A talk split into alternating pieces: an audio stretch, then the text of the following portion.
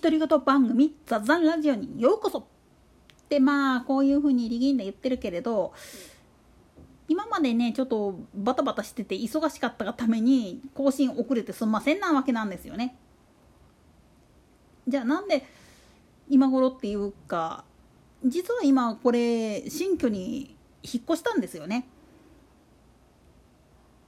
なんでやねん正確に言ってしまうとちょっとまあ家族間でごたごたがありましてそっから逃げたって言っていいのかな？そういう状態なんですよね今おいら。まあ詳しい経緯に関してはいずれちょっとこれであったりだとか YouTube 再開する予定になってるんでそっちの方で話そうかなっていうふうに思ってます。とまあ自分の身の内に関してはともかく今回はちょっと自民党の総裁選がめっちゃ賑やかになっている割にメディアがなんで高市早苗を避けるかその部分に関して一言で言ってしまうとまともに、まあ、言ってみれば日本を憂いでそして日本という国の歴史を愛している人間を、まあ、言ってみる潰さないことにはどないもできへんっていうのが今のメディアの考え方なんですよね。なんでやねんそこにあるのはいわゆる媚び中媚び官とかっていうふうに批判されている人たちがうごめいているもっと言ってしまうと日本の国内の中にいるいわゆるマオイズム信奉者っていうかそういう人たちっていうのがうごめいているからなんですよね。もちろんこれどれが誰っていうふうにはっきり言い切ることはできません。ひょっとしたら早苗ちゃん自身もそうなんかもしんないですからね。ただ明確に違うのは私は日本の女性ですっていうふうにきちっと明言した上で戦おうとしているそれに対して男どもはどうだっていう話になってくるわけなんですよね。なんでやねんもっと言ってしまったら女性で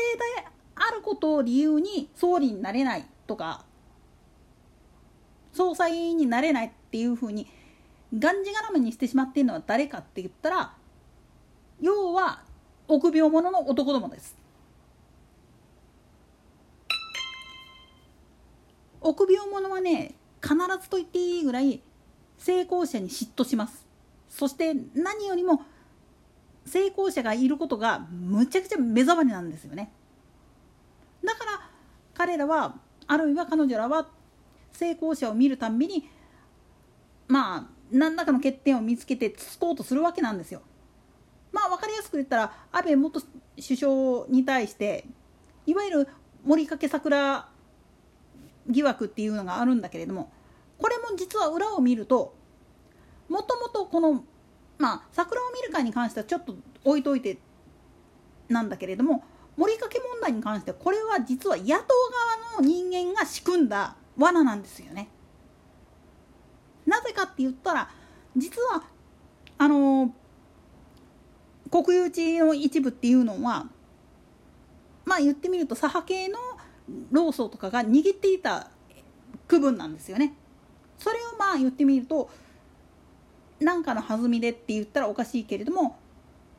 民主党政権下の時とかに鎌かけて売ったのを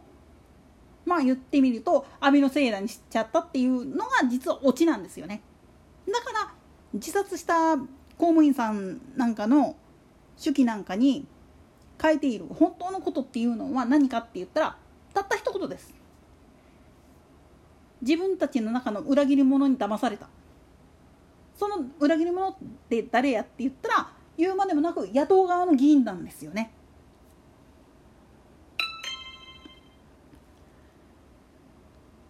大体左派系の人たちっていうのはフェミニズムとかを唱えて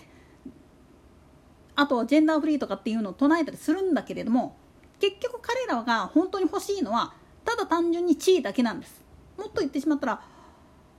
人より上であるっていう価値観それだけなんですよねそのためだけにまあ言ってみると女性の地位向上とか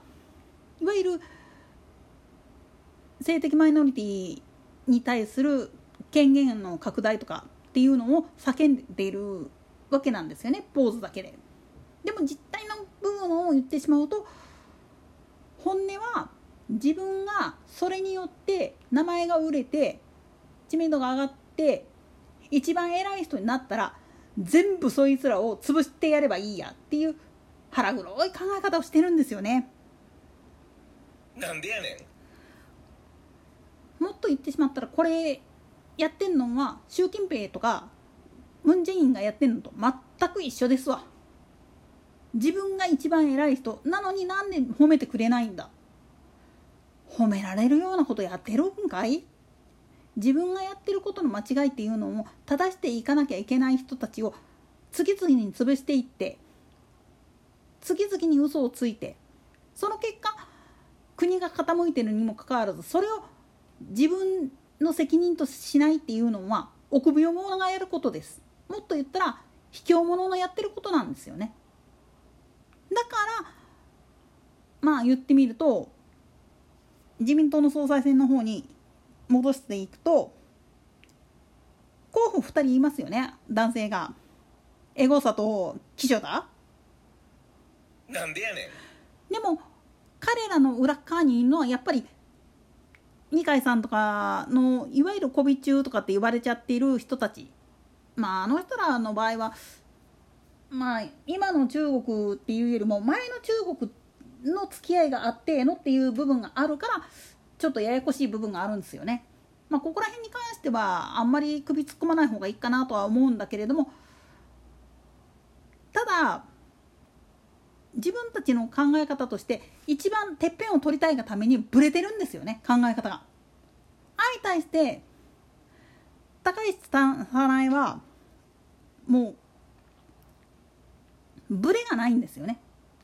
私は日本の女性ですだから日本の国を憂いそして未来っていうものを見据えて何ができるか自分を犠牲にしてまでも何をやり遂げなきゃいけないのかそれを提示していくのが私の仕事ですという態度で臨んでるわけなんですよね。これはもう日頃からやってることに対してちゃんと責任を取るっていう意思表示ができているからこその話なんです。それができない人間にはとてもじゃないけれども無理です。だからまあ言ってみると今が、まあ、てっぺん取るためのチャンスだと言ってブレたことをやっているような男2人なんていうのはガン無視していいんですよ。これからは女性の時代って言うんであんならばフェミニストを唱えてるんだったらそんなもん早苗ちゃん一択ですやん。にもかかわらず応援しようとしないっていうことはもう彼らは偽物なんですよね。本物であんならば女性がトップに立つことに対して批判するなんていうのはもってのほかです。与党であれ野党であれそんなの関係ない女性がトップに立つそして日本を変えていくんだっていう意思表示をしてるんであればそれは素直に賛同するべきなんですそれができないっていうのは結局自民党だからとか与党だからとかっていうふうに言ってるけれども要は自分が主役じゃないし自分の思い通りの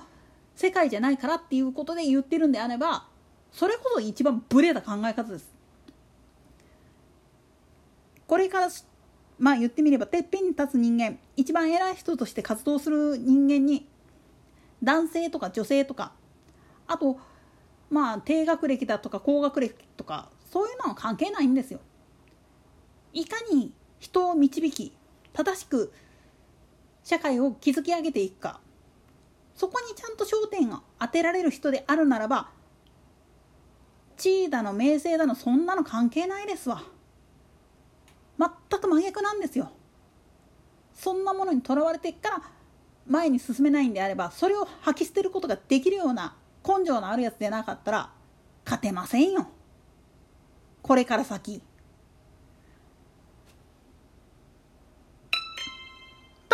といったとで今回はここまで。それでは次回の更新までごきげんよう。